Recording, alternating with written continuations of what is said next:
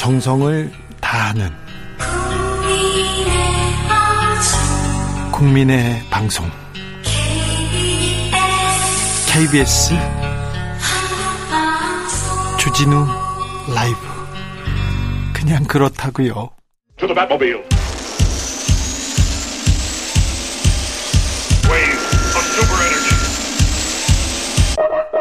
주 기자의 1분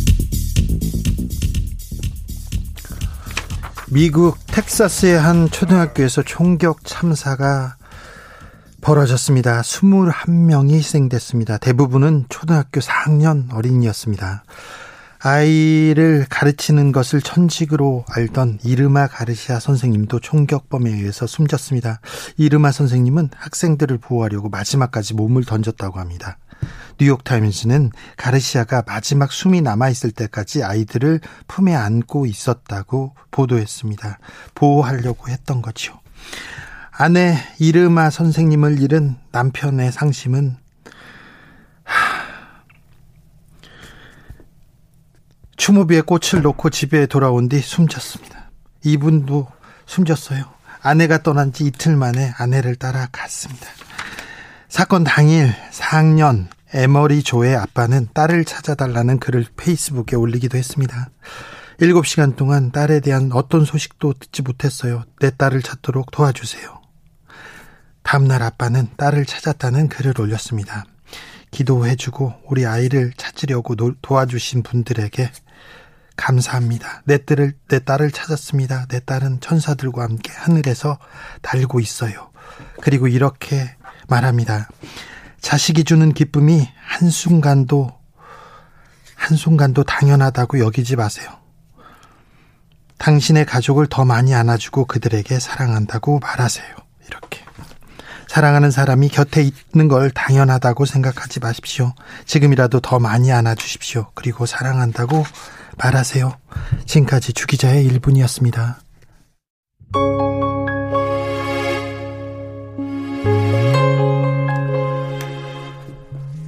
9번 구름님께서 고인의 명복을 빕니다 얘기했습니다. 그리고 총기 난사가 이렇게 벌어지는데 또 총기를 또 더 늘리겠다고 하니 총으로 총을 맞겠다고 하니 참 언제까지 아이들의 목숨과 총과 이렇게 바꿔야 되는지 생각해 봅니다.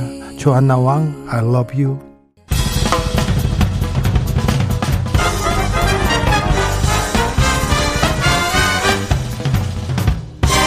훅 인터뷰 모두를 위한 모두를 향한 모두의 궁금증 훅 인터뷰 지방선거가 이틀 앞으로 다가왔습니다. 내용을 겪었던 더불어민주당 오늘 비대위원장 둘이 손을 맞잡고 쇄신을 약속했는데요. 지방선거 결과에 관계없이 민주당 정치 근본부터 돌아봐야 된다 이렇게 목소리 높인 분이 있습니다. 민주당 김종민 의원과 함께 앞으로의 숙제 짚어봅니다. 안녕하세요. 예, 안녕하세요. 김종민입니다. 지금 어디 계세요? 저는 지금 우리 제 지역인 논산에 있습니다. 네, 충남 논산의 김종민, 충남 네. 논산의 민심은 어떻습니까? 예, 한동안 이번 지방선거에서 예, 뭐 대통령 선거도 우리 민주당이 졌고, 예, 또 대통령 선거 지고 나서 졌지만 잘 싸웠다 이러고 좀 오만한 태도로 임하는 바람에 상당히 많이 혼났는데, 네. 그 선거 막판에 가면서 민주당을 또 이렇게 너무 또 그, 이 내몰게 되면. 네. 또 이제 나라가 또 정치가. 네. 너무 어려워지는 거 아니냐 이런 이제 민심들이 좀 생기면서. 네. 막판에 만약에 결집이 이루어지는 게 좀 피부로 느껴집니다. 네. 보통 이게 현장에서 이제 거리 유세를 하다 보면. 네. 차량들의 반응이. 네. 금방 표가 나는데요. 확실히 이제 막판에 가면서 민주당에 대해서 다시 한번 잘해봐라고 격려하는 그런 민심들이 올라오고 있습니다. 네. 충남 논산, 충청도에 윤석열 네. 바람이 있긴 있습니까? 아니 그거는 아니고요. 아닙니까? 네, 윤석열 바람은 아니고 네. 여기는 있, 으면 양승조 바람이 있죠. 아 그렇습니까? 네, 네. 알겠습니다. 네. 네. 오늘 민주당에서 이렇게 비대위 이제 손을 맞잡고 이제 갈등은 없다, 이제 내용도 없다 이렇게 얘기했는데. 네. 이제 이 이 이 이 부분은 어떻게 봐야 됩니까? 이, 그 앞으로는 어떻게 될까요? 일단요. 네.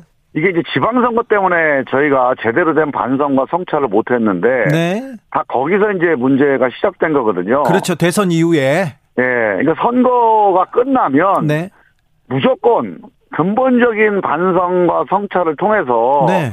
민주당에 가던 길을 돌아보고 돌이켜야 됩니다. 그렇죠. 그거 안 하면 민주당이 앞으로 저는 그냥 무너질 수도 있다고 봐요. 아주 네. 위기의식을 가지고 이 문제를 대처해야 되는데 네. 단지 한 가지 차이가 있었다면 선거를 앞두고 있기 때문에 네. 우리 당내에서 분란, 논쟁 이런 것들이 확대가 되면 그거 자체를 피하자는 게 아니라 네. 그게 선거에 나온 후보들한테 엄청나게 큰 영향을 주거든요. 예.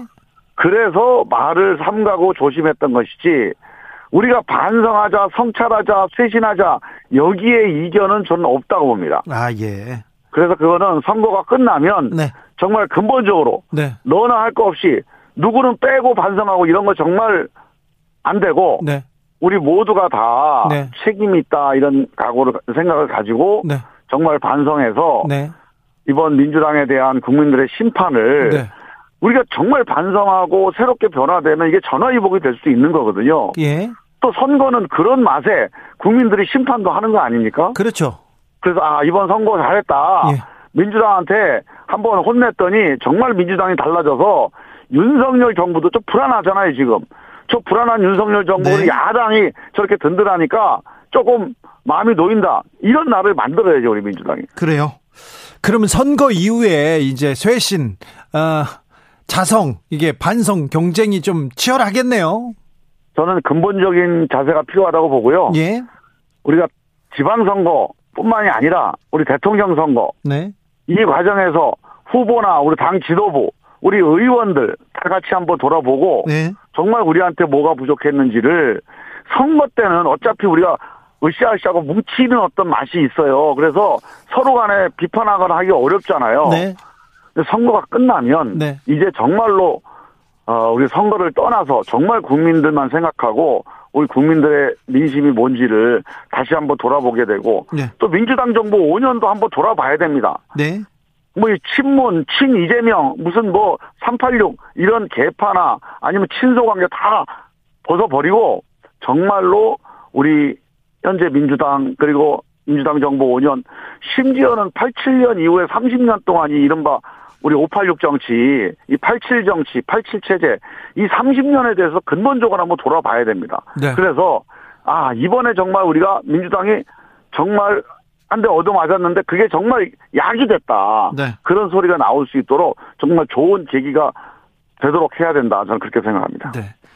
그럼 이번 선거는 어떻게 되는 겁니까? 이번 선거 끝나면 그렇게 되는데, 어, 사, 그, 여러분들께서 민주당이 대선에서 졌는데 자성하고 반성하는 게 부족하다, 이렇게 생각하지 않습니까? 그게 이제 참 너무 안타까운데요. 네. 저는 그럼에도 불구하고 네. 사실 저희가 잘해서 선거가 뭐 이긴다, 선방한다 이렇게 말씀드릴 수는 없어요. 예. 근데 그래도 우리 국민들이 현명하시니까 예. 민주당을 또 너무 망가뜨려 놓으면 네. 국, 국가적으로 좀 어렵다. 윤석열 정부가 독주하고 오만할 때 네. 정말 이거 바로잡아줄 수 있는 야당이 좀 있어야 되는 거 아니냐. 예. 그러니까 민주당이 잘해서 보다는 지금 우리 대한민국을 위해서는 그래도 민주당 이 필요하다. 조금 힘을 좀 남겨둬야 된다. 네. 이런 이제 균형 감각이 좀 발휘가 되고 있거든요. 네. 그래서 저는 이제 몇몇 지역에서는 이런 힘 때문에 네. 저희 민주당이 부족했지만 그래도 선전할 수 있을 거다 이런 기대를 가지고 한번 끝까지 최선을 다하고 있습니다. 네. 586 용태론 등 민주당에서 내놓은 쇄신안에 대해서는 어떻게 보십니까? 저는요 이 문제에 대해서 네. 586 용태론이라는 게 사람 나가라 이런 얘기 아닙니까? 네. 근데 이거는 전 별로 의미가 없. 사람은 지금까지 대한민국이 전 세계에서 가장 많이 물갈이가 되는 나라입니다. 정치 물갈이가 제일 많이 돼요. 보통 선진국은 선거 때마다 한 20% 정도가 물갈이 되는데요. 네. 우리는 45% 50%가 물갈이가 됩니다. 지금 사람보다 더 중요한 거는 뭐냐면 네. 도대체 586 정치가 뭐가 문제인지를 토론을 해야 돼요. 예. 586 정치가 뭐가 문제인지 예. 그 원인이 뭐고 뭘 뜯어 고쳐야 되는지 이 논쟁을 하고 예. 그러다 보면 자연스럽게 책임을 져야 될 사람들이 나올 거 아닙니까? 예. 그럼 그런 사람들이 스스로 물러나고 또 당에서 공천을 안 주고 또 국민들이 선거 나오면 심판하고 이러면서 정리가 되는 건데 네. 중요한 거는 이 586 정치의 문제가 뭔지가 논쟁이 안 돼요. 뭐가 문제인지, 왜 문제인지. 저는 우리가 586 정치라는 게 네. 지금 우리가 민주화 운동하다가 정치 뛰어든 거 아닙니까? 예. 민주주의 하- 하겠다고 뛰어드는 거예요. 예. 근데 우리가 지금 흑백 민주주의를 지금까지 해왔다고 봐요, 저는. 흑백 옛날에 민주주의요. 독재하고 싸울 때는 흑과 백으로 나눠서 그렇죠. 네. 우리는 옳고 저기 나쁘고 예. 그러니까 우리가 열심히 싸워서 이겨야 된다. 네. 이게 그때는 맞는 말이었죠. 네. 그런데 이제 민주주의하고 정치에 뛰어들고 나서는 네. 흑백으로 나눠서 네. 적과 우리 이렇게 나눠서는 정치를 할 수가 없잖아요. 예. 그 민주주의가 안 됩니다. 네. 민주주의는 다양한 사람의 목소리가 공존하는 거란 말이죠. 네. 근데 그런 민주주의를 우리 586 정치인들이 못 만들었잖아요. 예. 그래서 그런 정치에 대한 근본적인 반성, 변화, 어떻게 하면 그런 정치가 될 수 있는지, 제도 개혁은 어떻게 해야 되는지, 우리 행태는, 문화는 어떻게 바꿔야 되는지, 그리고 그런 과정에서 또 사람은 어떻게 책임져야 되는지, 이런 것들이 되다 보면, 네. 제도가 개선되고, 문화가 바뀌면서, 새로운 젊은 이 기운들이 네. 들어올 거 아닙니까? 네. 그래서 새 부대를 만들어 놓고 새 수를 닮아야지 부대는 똑같아요. 이 그릇은 똑같은 옛날 낡은 그릇이에요. 네. 그 자꾸 여기다 새 수를 부어놓는데 밖에서 새로운 저 젊은 피가 공급돼도 한 몇 년 지나면 똑같아집니다. 네. 이런 걸 왜 합니까? 그래서 예. 근본적으로는 이 그릇을 바꿔야 돼요. 이 정치 체제, 이 586 정치의 그릇을 바꾸고 예. 거기에 새로운 젊은 정치인들을 수혈하는 게 저는 맞다고 봅니다. 알겠습니다. 아, 지금 윤석열 정부 좀 독주다. 그리고 인사청문회에서 제대로 못 따져가지고 검찰 인사들, MB 인사들만 많이 나와 있다. 이거 좀 네. 어, 똑바로 꼬집어야 되는 거 아닌가 그런 얘기 마- 하시는 분들 많습니다. 1474님께서 민주당은 이제 고만 좀 숙이고 상대방에 대한 비판 10배, 20배 더 확실하게 대처 좀 하시기 바랍니다. 이제 그만 좀 반성 성찰하고요. 이런 얘기도 하시는 분이 있습니다. 저는요 이렇게 봐요. 네. 이게 이제 그런 답답한 분들이 분명히 계십니다. 네. 우리 민주당을 좀 강하게 개혁을 해야 된다고 이런 분들은 답답해 하시는데 네. 실제로 우리 말이 50%, 60%, 70%의 국민들의 지지를 받아야 윤석열 정부가 움직이고 뜨끔할 거 아닙니까? 그렇죠. 중간에 있는 우- 분들도 다 우리끼리만 얘기한다고 네. 안 먹히잖아요. 네. 지금 한동훈 장관도 임명한 게 자기들 50%만 갖고 가면 이긴다고 생각하는 거 아니겠습니까, 지금? 그래서 우리 편만 가지고는 안 돼요. 예. 근데 우리가 지금 50% 60% 중간층에 있는 국민들에게 호소력이 있으려면 그분들을 설득하려면 네. 민주당에 대한 그분들의 따가운 시선이 있잖아요. 네. 민주당이 반성도 하면서 네. 우리도 반성할 때니까 윤석열 정부 저 독주하는 거 막아주십시오. 우리한테 힘을 주십시오. 이렇게 가야 힘이 생기고 윤석열 정부한테 하는 우리 비판이 먹힐 수가 있는 거거든요. 예. 그래서 저는 반성도 하고 윤석열 정부에 대한 견제와 문제 제기도 하자, 비판도 하자. 예. 같이 가야 된다. 예. 이렇게 좀 이해를 해주시면 좋을 것 같아요. 주말 새 김포공항 이전 공약이 화제가 됐습니다. 어떻게 생각하십니까? 선거 때마다 자기 이제 지역구에서 여러 가지 제안을 하는데 네. 그런 제안들이 선거 끝나면 다시 또 모아져서 토론이 돼야 되잖아요. 예. 대통령 선거는 당 차원에서 하나로 갈 수 있지만 네.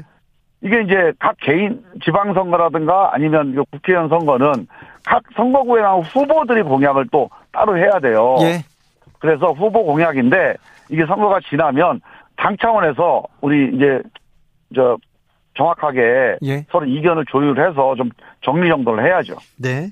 오늘부터 손실보상 이게 적용됩니다. 이렇게 해서 나 받았어. 이렇게 하고 어 나는 언제 나온대 이런 얘기도 하는데 요 네. 부분은 또 선거에 어떤 영향 미칠까요?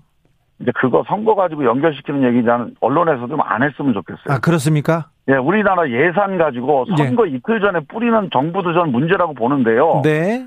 이런 거를 우리 민주당이 자꾸 막아서면 또 우리가 민심을 안 살펴내고 공격받으니까 못한 거 아닙니까? 예.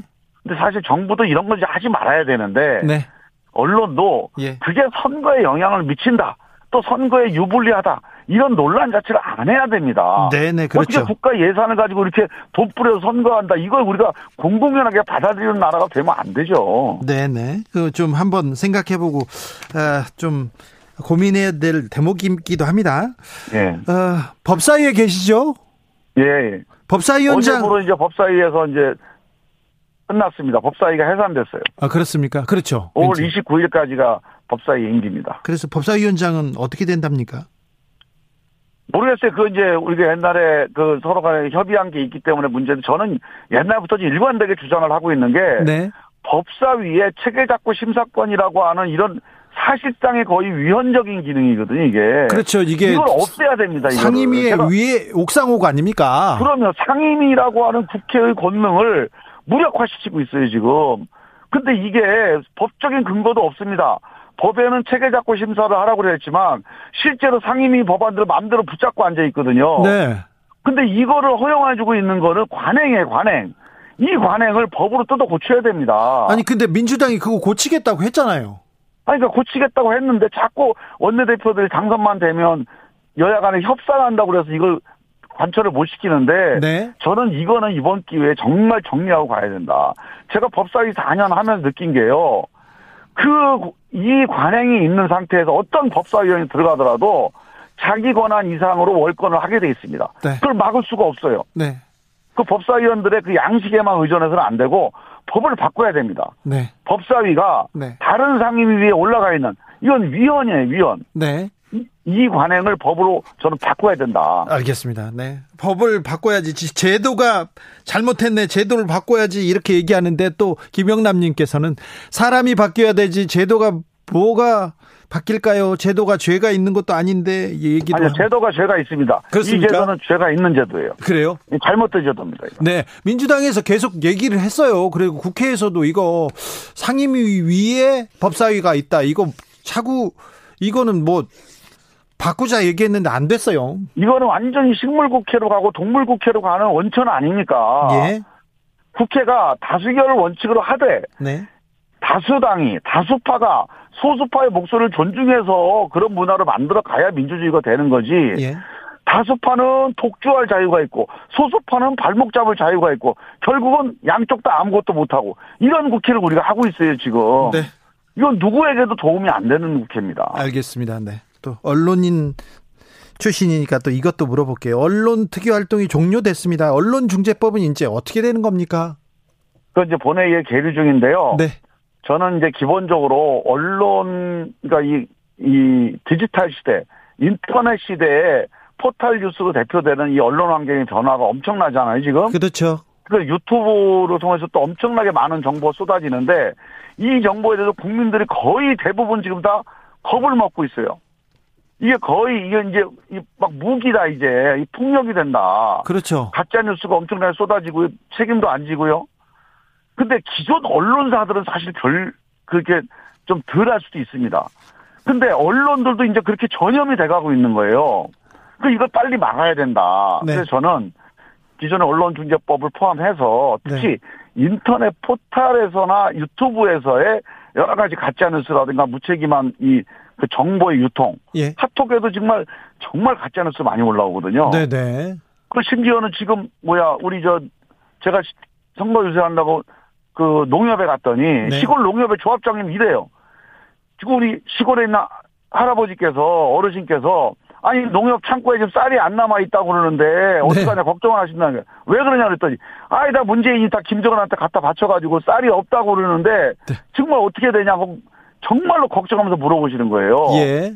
이게 아니 그 말이 됩니까 그랬더니 카톡으로 왔다는 겁니다. 그 카톡으로 가짜 뉴스가 계속 이렇게 전해지는데 이거 근데 범죄 행위기도 이거에 대한 해요. 법리, 법률적인 제도적인 대응이 아무것도 없어요 지금. 이거 나라 망하는 겁니다 이거. 그래서 저는 네. 언론 이거 언론도 망해요 이제. 아 언론도 카톡이나 뭐 종편이든지 이 주진우 라이브도 사실은 좋은 방송인데 이제 사람들이 나중에 보면 유튜브나 주진우 라이브나 다 똑같다 이래 버리는 날이 얼마 안 남았어요 이제. 네, 네. 다 망하는 겁니다 이제. 그래서 이거 빨리 제도 대책 세워서 네. 그런 거 없도록 네. 만들어야 네. 그나마 언론을 지킬 수가 있다. 알겠습니다. 네. 선거 끝나고 또 할 일이 많네요. 예, 예. 그때 또 모시겠습니다. 예. 네. 지금까지 김종민 더불어민주당 의원이었습니다. 감사합니다. 정치 피로, 사건 사고로 인한 피로, 고달픈 일상에서 오는 피로. 오늘 시사하셨습니까? 경험해 보세요. 들은 날과 안 들은 날의 차이. 여러분의 피로를 날려줄 저녁 한 끼 시사. 추진우 라이브